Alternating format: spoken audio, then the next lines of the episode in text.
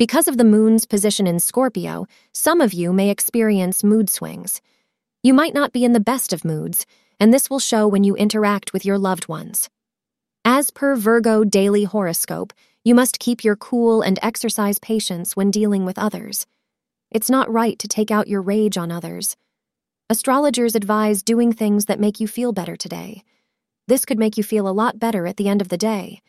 The time between four p m and five p m is considered favorable for you. The color violet is lucky for you today. The influence of the planets has you feeling very in sync with the one you love, which is a situation you can surely enjoy today. Do things together that you both enjoy, as these activities will create a lasting bond and much goodwill between you. Enjoy today with your beloved. Thank you for being part of today's horoscope forecast.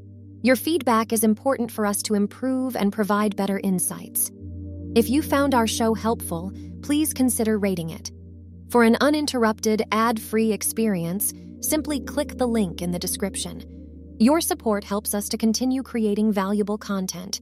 Thank you for being here, and see you tomorrow.